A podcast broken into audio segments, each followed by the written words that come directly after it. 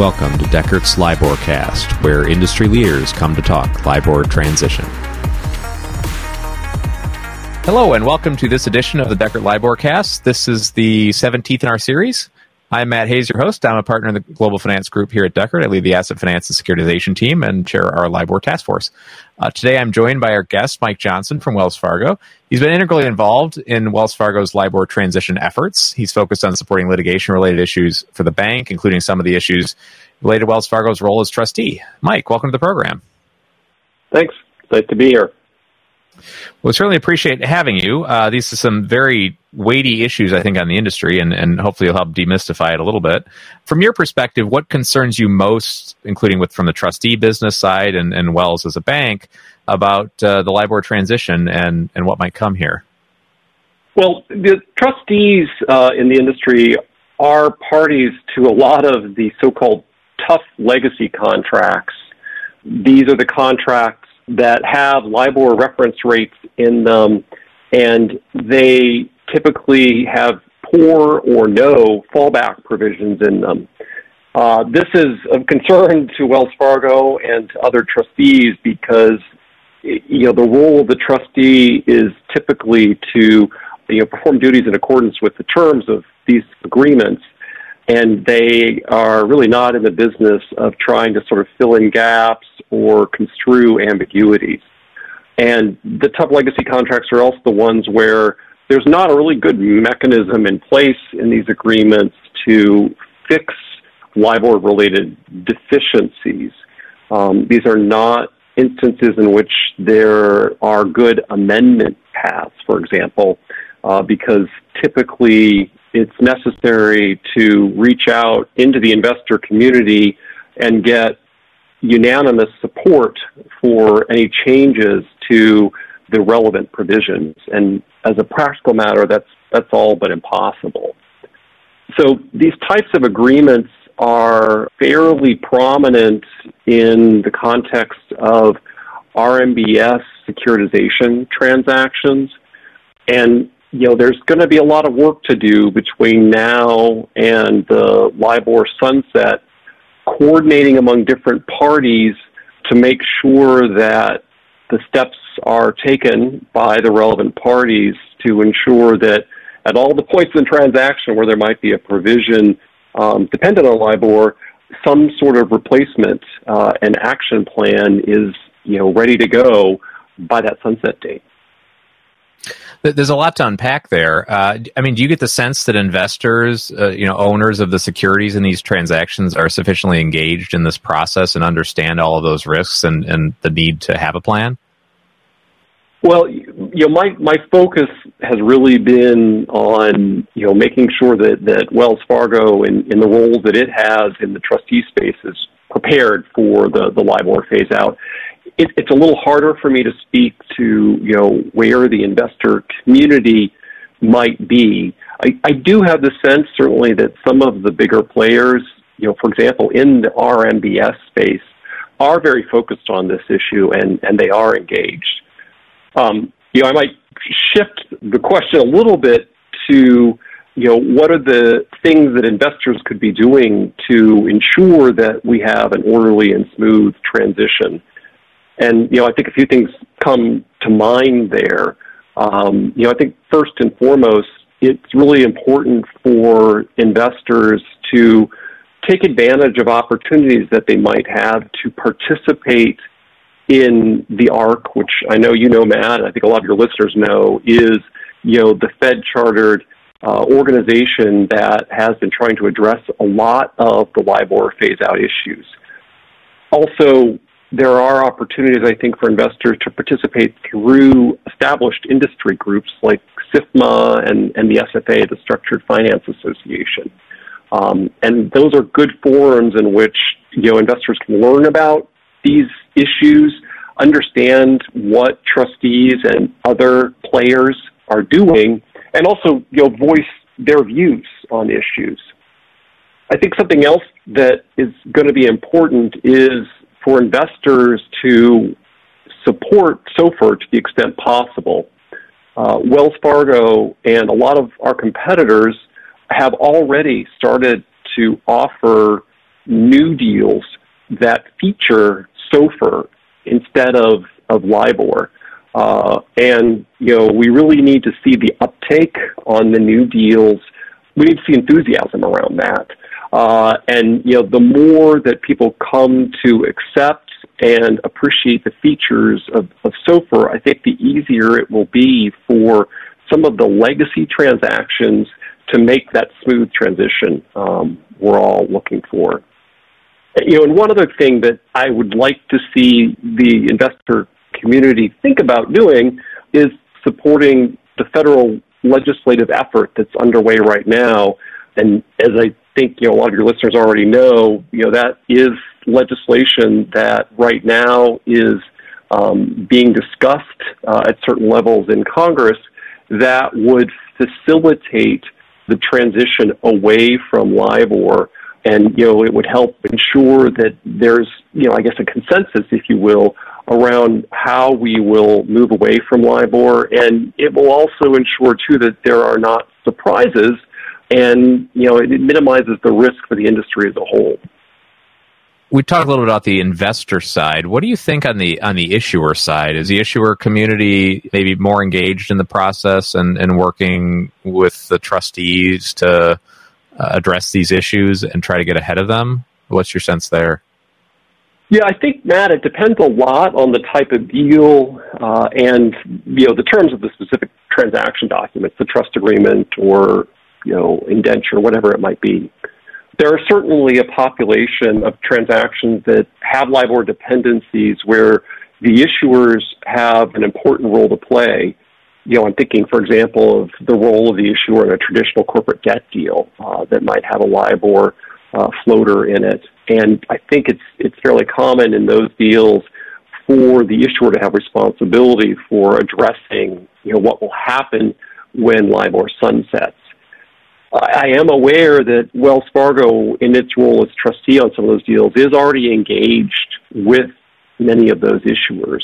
And I think that is, you know, a constructive dialogue. And, you know, particularly now that uh, it appears that for many of the relevant U.S. dollar LIBOR tenors, the sunset date is being pushed out. You know, there's a good opportunity for issuers to work collaboratively with trustees to ensure that in advance of that sunset date, there's a replacement in place. I think you know it is important for for issuers to be undertaking that review of their documents to understand um, what their role might be. While Wells Fargo is certainly doing a lot of that diligence itself, it really is up to the other participants in these transactions, including issuers, to educate themselves on what their role is and they'll be proactive in taking steps to make sure that there are no surprises when when LIBOR sunsets. Well, what's your sense? I mean, you talked a little bit about you know ambiguities and the drafting issues in documents. Um, do you get the sense that there's a general awareness of of these issues, or I mean, do you have any concerns that the view that it may work itself out, or that maybe something else will happen along the way, like a legislative solution that that may mean that you know the, a plan to handle those ambiguities isn't as necessary? I mean, I guess what do you say to someone that that may have that view, and how should they be thinking of of planning around it?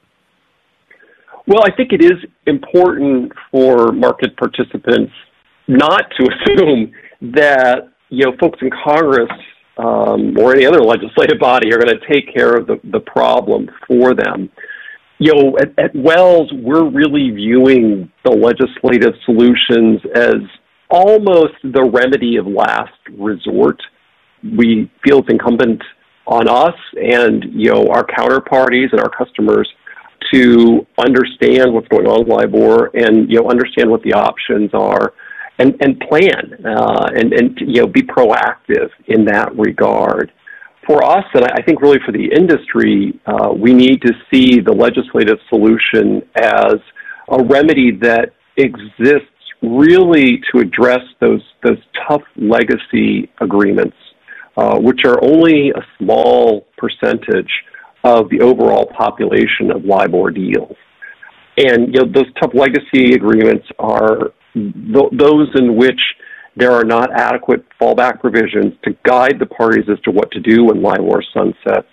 And they don't present any practical opportunity to amend. And there, you know, we certainly do see a role for legislation. We, you know, I can't say that we're relying on it, but it's fair to say that we are certainly watching it very carefully. And we're prepared to give that process, you know, at least some time. But, you know, there will come a point at which, even for the tough legacy agreements, we and, you know, the other parties to those transactions and the investors um, might need on their own to address the situation. So maybe talking through the scenario of if we, we don't get a solution that the parties can agree to, we don't get a legislative solution that can address the problem from the trustee perspective when you are responsible for making a decision. Uh, what do you do? Yeah, well, that's a that's a great question, Matt. Wells Fargo and other banks that serve in trustee and trustee-like roles take on a fairly limited set of responsibilities when they sign on to these deals. You know, as, as you and I'm sure a lot of your listeners know, uh, the indentures and pooling and servicing agreements for these types of transactions tend to be very lengthy, very dense, and very detailed. And that's in part because it's important to the parties to these transactions, including the trustee, to have clarity as to what their roles are. And the trustee is really going to be performing only those duties that are set out for it in the relevant agreement. And you know they, they don't have responsibility for performing duties that aren't spelled out uh, with precision. And when trustees find themselves in a situation where there is a gap or an ambiguity as to a process uh, or a function, they oftentimes have to resort to a, a litigation tool, a litigation solution, so that they can get the clarity that's missing from the document. Um, we tend to, to call those types of proceedings generically trust instruction proceedings. And they're a fairly uh, esoteric procedural device. Uh, they're not something that you typically learn about, for example, in a law school civil procedure class. You know, they sort of fill a very narrow niche. Um, you know, they were designed originally to give guidance to trustees uh, for personal trusts, for estate planning trusts. Um, and they were designed to create a forum where a trustee who had a question as to the administration of a trust could go to get guidance and also protection. Uh, because you know, if the trustee followed the guidance of the court as to that that question about the administration of the trust, the trustee was you know exonerated from any liability, and the beneficiary of the trust couldn't come back and say, "Oh, you know, you should have pursued a different course than the one that the court advised that you take." those proceedings have evolved over time and they've become an important tool uh, for trustees in the corporate trust space, including specifically trustees on, on complex securitization deals. So, you know, in the context of LIBOR, one option that certainly Wells Fargo would consider, among other options, in the event that we are faced with one of these tough legacy agreements and there's not a legislative solution that adequately addresses the situation, is one of these trust instruction proceedings. So it's a, it's a great topic. I guess um, the first question I had around the proceeding is is the timeline to getting it done. What's your sense of how timely a trust instruction proceeding can be resolved? Is it something that uh, owners of interest in securitization vehicles, for example, should rely on? And maybe you have any you have confidence in, in that process as a as a tool to get results? You know, the, the timing issue is certainly one that we have been thinking about. It's unfortunately all too true that the litigation process tends to move rather slowly. It can appear that way to, to folks you know, in, in this world where decisions tend to be made quickly and you know, there's rapid evolution of the products that are offered and the different types of securities. um, and their features, litigation, including trust instruction proceedings, can seem to move at a glacial pace. We have found that courts are uh, responsive, though, to deadlines that are out of the control of the parties. And you know, I'm thinking here, of course, about the the, the deadline in the form of the sunset dates for the various LIBOR tenors. I am optimistic that if it becomes necessary to seek some judicial guidance in the form of a trust instruction proceeding, we'll be able to get that process underway and provide the court with enough information about the timing constraints you know everyone is, is acting under such that you know we can get this across the finish line um, before LIBOR sunsets. That does though mean that to the extent that we're watching developments in the legislative front, and and you know we at Wells very much are, it's important to get some clarity as to you know what type of legislative relief will be in place sooner rather than later. That way, we have enough runway in advance of the LIBOR sunset dates to consider whether some sort of judicial clarification is needed and you'll get that process moving. Is your sense that these proceedings can be combined, you know, multiple trusts that may have the same issue or consistent issues in a in a manner that's, you know, somewhat scalable or are these proceedings likely to be, you know, single cases and, and maybe some of the more ambiguous provisions? You know, I think from my perspective, uh, I, ideally the proceedings, you know, we would, you know, try to minimize the number of proceedings that have to be commenced, and at the same time, maximize the scope of the relief that we get.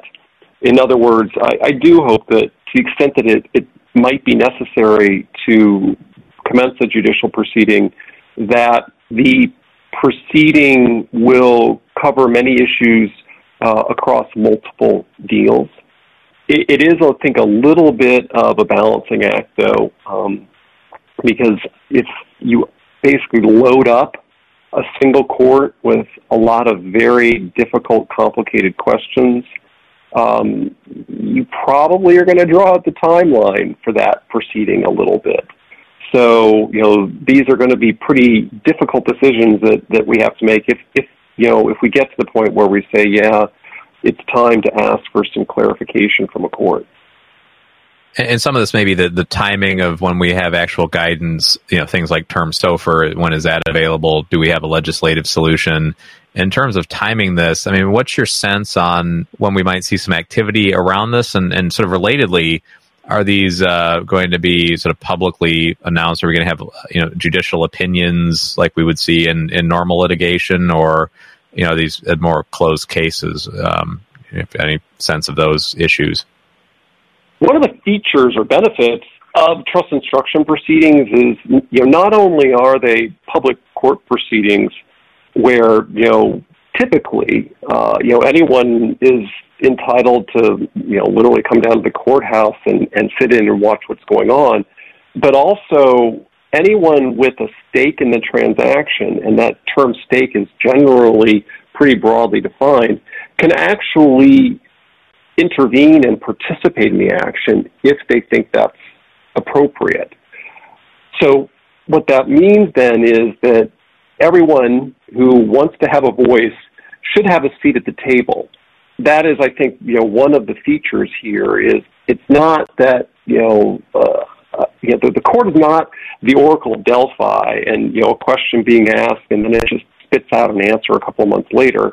Um, instead, you know, the issues are teed up by the party that's commencing the litigation, and then you know, there's a period in which basically, you know, the interested stakeholders convene. You know, they they they intervene, they appear, and you know, most courts will allow them an opportunity to brief issues there might even be discovery, you know, that is, you know, documents may be circulated, there might be experts, but you know, it's a pretty thorough and fulsome process, and you know, it's really designed to make sure the court takes account of all possible arguments, all possible viewpoints.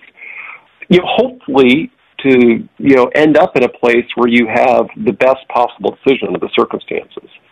Uh, you know, the idea being that you know hearing from from different people, different perspectives, will ensure a more thorough vetting of the issues and yield a better outcome.